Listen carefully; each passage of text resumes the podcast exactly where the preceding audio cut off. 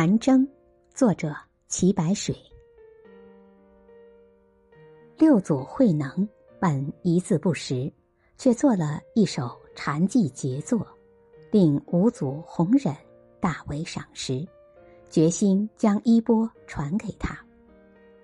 五祖怕慧能遭人忌害，只好偷偷把衣钵给他，并叮嘱：“一为争端，只辱不传。”慧能南下创立法门，是为禅宗六祖。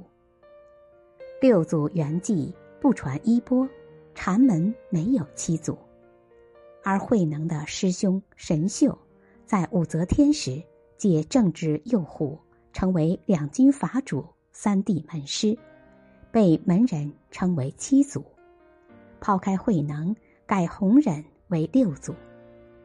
后来，慧能的弟子神会和神秀公开争法统，引得后世胡适博士大作考证。四大皆不空，净土也难净，所以身为文人，能修成陶渊明那样，也是福气。